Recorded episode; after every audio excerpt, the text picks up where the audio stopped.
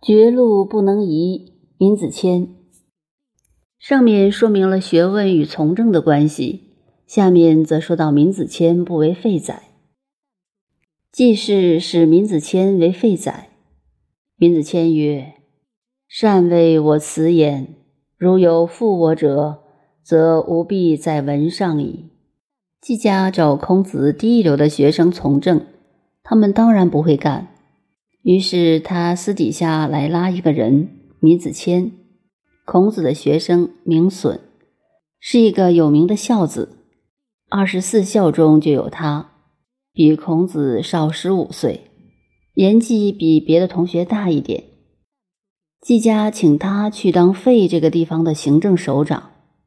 当时宰的官职比之现代讲小一点，大约是县长、行政督察专员。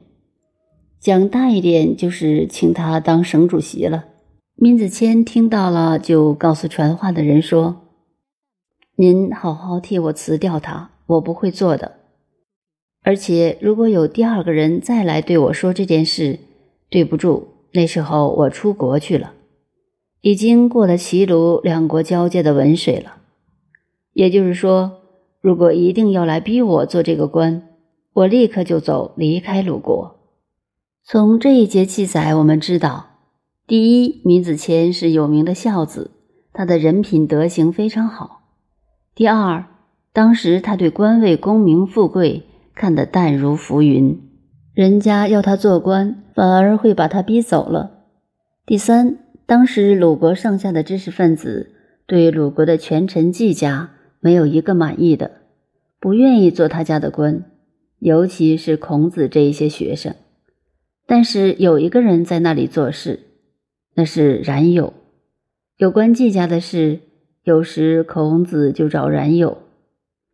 讲了这几段，老师讲这一类的事，未免太单调。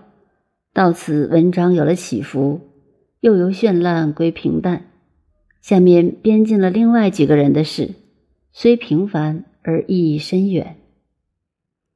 刘伯有疾，子问之。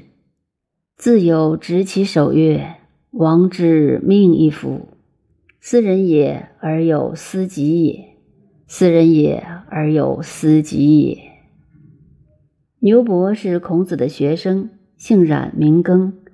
他有病，孔子亲自去看他。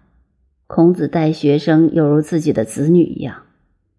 孔子在南面的窗子外伸手拉住他的手，感叹说：“他快要死了。”真是命运，这个人为什么生这种病？这个人为什么生这种病？重复的两句，无可奈何的走了。这节很简单，但是牛伯究竟生的什么病，不知道。到了后世及现代，有人特别指出这一段。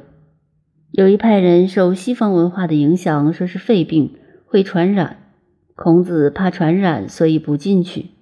在窗子外握到他的手问病，又有人讲不是肺病，十九世纪威胁人类的才是肺病，二十世纪威胁人类的是癌症，我想二十一世纪一定会是精神病。这话是真的，精神病将来会越来越严重，现在已经开始了。物质文明虽进步，给人类带来许多生活的方便，并没有为人类带来幸福。只是带给人类更多心灵上的痛苦，这种痛苦的结果，将来又导致心理变态、精神分裂，而至于现在已开始增加的精神病。这是闲话，顺便带过。又有些学者说牛伯得的是麻风病，所以孔子不敢去碰他。